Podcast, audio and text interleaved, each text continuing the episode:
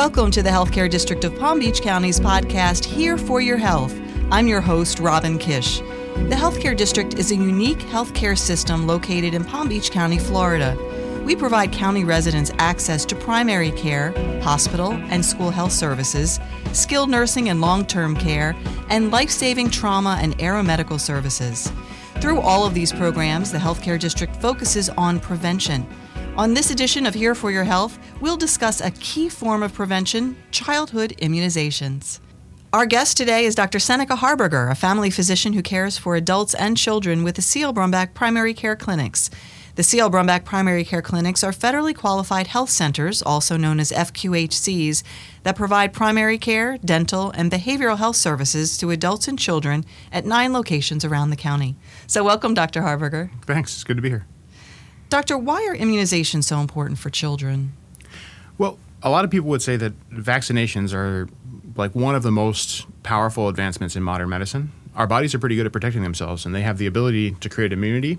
But normally, before vaccines, for our body to have immunity to something, it would need to be exposed to the illness. So, vaccines allow us to get that immunity without being exposed to potentially dangerous or deadly illnesses or infections we start with children because when you start earlier, you're able to vaccinate more people and you're able to vaccinate and protect them for longer. And the more people you protect, the more likely you are to protect even the people who aren't getting the vaccine. Because if the whole community isn't going to get an illness, the, the people who aren't protected from it are also protected by their by their neighbors even for infections that we can't get rid of, like influenza or uh, pneumonia, meningitis, vaccinating large portions of the population decrease the amount of people that have serious illness or have to be hospitalized or even die. But vaccines and childhood vaccines are the reason that we don't have any diphtheria or almost don't have any diphtheria anymore. We've virtually eliminated polio in the world, and they're likely going to be the reason that eventually we won't have any cervical cancer due to uh, human papillomavirus. And to illustrate your point, last year in 2019, the United States saw over 1,200 individual cases of measles nationwide, and that was the highest number reported in the U.S. since 1992. The majority of people contracting measles were unvaccinated, and this according to the Center, Centers for Disease Control and Prevention, the CDC. Recent research published in the journal Science and Immunology shows that not vaccinating children with the measles vaccine poses a double risk one, like you said, it exposes a child to the severe and potentially deadly virus.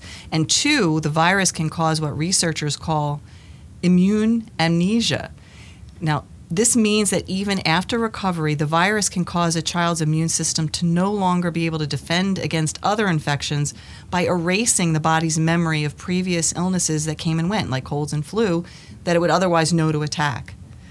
So, Dr. Harberger, in light of this research and your expertise, what do you tell parents who are reluctant to get their children vaccinated? That's a great question. To be honest, and, and one thing I'll point out is when we have these conversations about people who don't want to get vaccines, I think we ignore that most patients and most parents do get all the vaccines that they need. Most patients and parents are looking for every way they can to protect their children. And for our population in particular, because we're treating a lot of patients who are coming from places that are underserved, I actually have a number of patients who were in places where there weren't universal vaccine campaigns, so the children didn't have the opportunity to get vaccines. So that most of the parents and patients that I'm working with are excited and happy to get all the protection they can. That said, when parents are deciding or, or, asking not to get a vaccine, they're not doing it out of malice. They're trying to protect their child just like I am. So most of the time, I try to understand why it is that they would not like to get the vaccine. I have conversations about what their concerns are. I try to allay those fears, and, and I'll go into detail with them in the same way that, that I hope to go into detail with you today. Well, with that said, can you run down the list of immunizations and the corresponding childhood diseases they help protect by following recommended guidelines for vaccinations? Of course. Um, there are a lot of important vaccines, and the vaccines come sort of from different companies and they're combined in different ways. So I'll run through many of them, but because of our use of brand names sometimes in the office and our use of combinations to reduce the number of needles that children get, it might be that some of the names I say don't sound familiar or some of the names you hear in the doctor's office won't sound familiar. That said, there's there's a lot. I'll start off. The meningitis vaccine or the meningococcal vaccine or MCV4 is a vaccine against a bacteria that causes an infection of the lining of your skull and the coating outside your brain.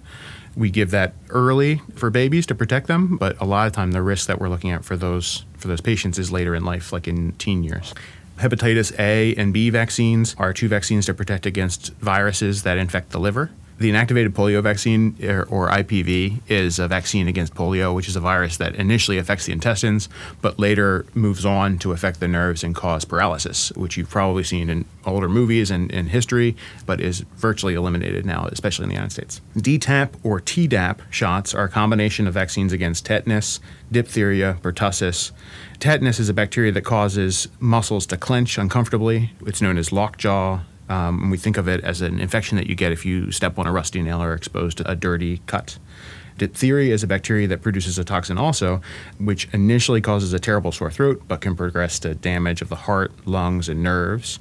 And pertussis is an extremely contagious bacteria um, that causes whooping cough, which for adults may not be super concerning, but for babies it can be deadly. Um, that's why we give it to moms every time they're pregnant. And what if you've had a tetanus shot recently?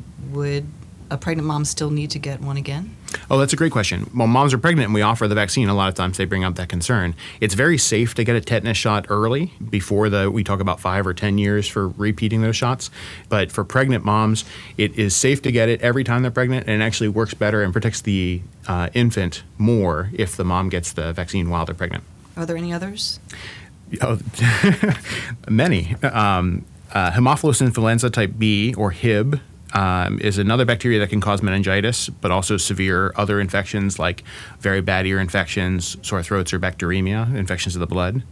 The MMR shots are a combination of vaccines against measles, mumps, and rubella, which cause febrile illnesses in children and have a risk of progressing to a severe illness. Rubella can cause birth defects when they're contracted by pregnant moms. The pneumococcus vaccines protect against bacteria that cause pneumonia, meningitis, or other serious infections there are several versions of the vaccine. So some are given to children. The brand name for that one is Prevnar or PCV13.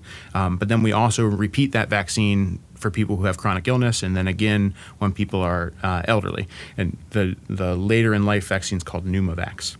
Varicella is a virus that causes chickenpox.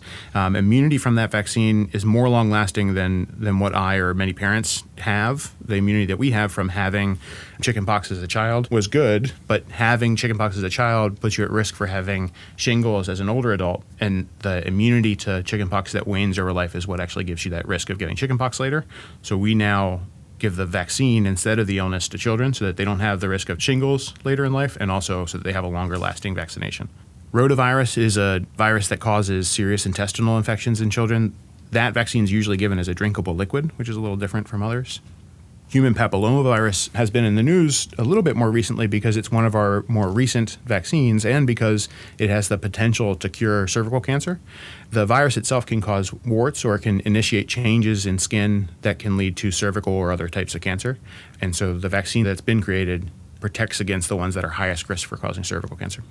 And then influenza is a virus that causes flu symptoms, which are uncomfortable for most people, but they can be deadly in certain vulnerable populations. So even though we're not going to get rid of flu and it changes very frequently, we try to vaccinate as many people as possible against the flu because if there are people in your neighborhood that have serious illness or are very young or are older, they have the prospect of getting the flu and then ending up in the hospital or getting a serious pneumonia on top of what they've already had. Throughout all of the vaccines that you mentioned, what age is it best to start? Yeah.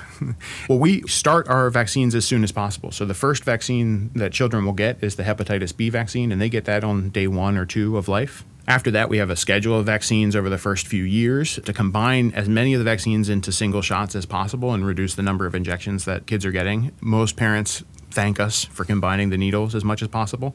We have to think a little bit about how we combine them to make sure that the vaccines are as strong as possible and that we can separate the ones that need to be separated and give time between successive doses of single vaccines. But following that schedule is the best way to ensure that your kid is immunized at the right time. But for those patients and parents that are coming in a little bit late or weren't able to access vaccines before, we have uh, ways to catch up, uh, catch up later, and make sure that we're still safely giving all the vaccines that we need. Who helps parents keep track of the schedule for the child's vaccinations? Is it the doctor? It's my responsibility, and our office's responsibility, to make sure that the kids that come to see me get all the vaccines they're supposed to and get them on the schedule that they need to. So parents can always rely on the doctor to keep track of those things.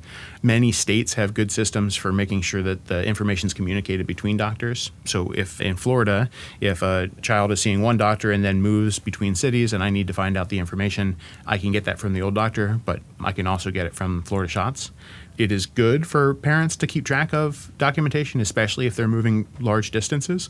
But we find ways to safely give all the protection that we can, even if a parent isn't keeping track of that information. So it also ensures you'll be seeing the child on a f- regular basis based on when those vaccinations are. Absolutely. If we're keeping track and following the normal schedule, in the first 15 months of a child's life, I'll see them eight times. What can parents expect after their child receives a vaccination? Well, any medication has some potential side effects. The things that we think about for vaccines most commonly is the distress that the child has when, when they're receiving a needle. That's usually out of proportion to the actual pain that, that the child would feel. Um, it's, it's scary to get a needle even though the needle is very small and doesn't actually hurt that much. After you get a vaccine, um, we as adults know that you have a, a, some soreness in the muscle that received the vaccine. Sometimes the sort of ramping up of your immune system after you get a vaccine will mean that you have some cold symptoms and maybe even a, a mild fever. What you don't get is something like a small flu from getting the flu shot, which is a sort of a typical response that I get from patients a lot is I don't get the flu shot anymore because the flu shot gives me the flu. That's not true. What you might get is a little bit of, a, of cold like symptoms, some congestion, maybe a mild fever, but nothing like the debilitating stuff that, that an actual flu would give you, where you're having nausea and, and feeling aches all over your body and not able to go into work. How would you recommend parents treat mild reactions to immunizations in children? Well, there's a lot of different things that you can do. Most of what we do and most of what parents do for kids that just got vaccines is just sort of TLC, just loving care for their child. The things that you can do if you're trying to avoid medicines are things like cold compresses, um, uh, a kiss, and a band aid on the spot that got the, um, the vaccine is very helpful for a parent to do. Um, if you've noticed that after vaccines, your child often has that low grade fever or often has a lot of soreness, one thing that we recommend for parents is to pre medicate. Um, so you can take over the counter Motrin or Tylenol. You can talk to your doctor about dosing if you like to at a time and give a single dose about a half an hour before the vaccine. That can decrease some of that soreness and some of the uh, potential side effects. That would be safe to do, but it's also not necessary for parents that are that are trying to avoid medications. So there are medications a parent can use for fever or soreness after the vaccine. Absolutely, and and you know another medication that that I sort of feel like we we always talk about trying to get kids away from sweets, but another medication, so to speak, that, that kids can get um, is a lollipop or a popsicle. I think that's that's perfectly reasonable um, to give after you've uh, gone through the experience of getting the needle. What about aspirin, though? Aspirin uh, is not a medication that, that kids could get. Um, it, it's it honestly, aspirin was a terrific medicine when it was the first medicine that we had, but there's enough side effects that I almost never use it for pain at this point. I do use it for adult patients who have uh, cardiac conditions or we're trying to protect uh, protect them from clotting, but for children, we should never use it. What are some of the more serious side effects that could occur, and when should parents call their child's doctor? Well, first, if, if a parent is concerned for any reason, they should feel comfortable reaching out to their doctor some potential reactions that you could consider are things like local infection. So, at the area where the shot was given, if that uh, muscle or skin became red, warm, inflamed, tender to touch, those would be reasons to come back. When I talked about fevers before, those are mild, low grade fevers. The child feels a little bit warm to touch or has a fever in the 100 point nothing or 101 maybe. But if you have a high fever, like you, or the child feels actually ill, um, that would be a reason to go back to the doctor. Is it ever too late to get your child vaccinated? So, too late's a funny word. Uh, each year we have a flu season and we come out with a flu vaccine to protect kids from the flu during that time period. So, once the season is gone, then it's no longer helpful to get that vaccine. So, that's too late. Um, there are some vaccines similarly for kids, like rotavirus, that apply at a young age. So once they're past that age, we, we no longer vaccinate uh, children against that. For the vaccines where the disease is a potential risk for an entire life, you can get that vaccine at any time. But the longer you wait to get the vaccine, the more time you spend not being protected from it. So it's not really ever too late to get a vaccine that might apply and protect you. But the longer you wait, the more time is missed, the more time you don't have protection from it.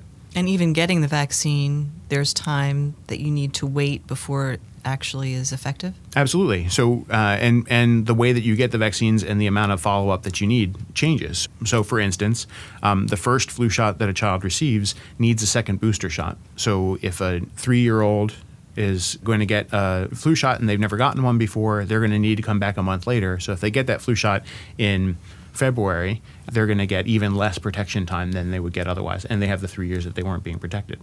Um, similarly, HPV or the human papillomavirus, cervical cancer, if we try to protect from that as a child at, say, 11 years old, you need two shots of HPV. But the later, the longer you wait, the more more likely it is that you'll need a full three shot course. And again, the less likely it is to protect against that virus. For more information on vaccinations, including when your child should get them and answers to frequently asked questions, parents can visit the CDC website, www.cdc.gov/vaccines. At the top of the show, I mentioned that at the healthcare district we focus on prevention to keep our community healthy. Doctor, what is one top tip you'd like to share that helps keep your patients healthy? Oh, that's great. Um, that's a great question. Uh, we've been talking about vaccines, and, and those are extremely important. But I think the thing um, when I see patients for their for their well visit um, and for preventative care, the thing I'm thinking about most for children, because um, vaccines are so um, ingrained in us now, is making sure we talk about calories and care with things like sugary drinks. Parents and families and, and kids even tend to think of things like soda cakes, candy as being not great for their kids and they try to limit those things and think of them as treats. But a lot of parents are still thinking of things like fruit juice as a safe and healthy drink for kids, but it actually has a lot of sugar, as much sugar as something like a piece of candy or a soda. So I spend a lot of time in my office educating my patients on on trying to reduce the amount of fruit juice that their kids are drinking and think of it more like a treat. Not something you can never have, but something you'd have as a treat like you would as a, a cake or an ice cream or a popsicle. Not so good for the body or the teeth. That's true. Absolutely. Absolutely. well, Dr. Harberger, thanks so much for joining us today and providing our listeners with such excellent, in depth information on childhood vaccinations. Thanks for having me. It was a pleasure. And thanks to all of you for listening. Please check in next time when the Healthcare District explores another important health topic on our podcast, Here for Your Health. Today's podcast is brought to you by the Healthcare District of Palm Beach County C.L. Brumback Primary Care Clinics. The C.L. Brumback Primary Care Clinics offers primary care, dental services, behavioral health, and pharmacy services for adults and children, as well as medication assisted treatment for patients with substance use disorders. The Brumback clinics have locations throughout Palm Beach County, as well as a mobile health clinic for the homeless. For more information or to make an appointment, call 561 642 1000 or visit www.brumbackclinics.org.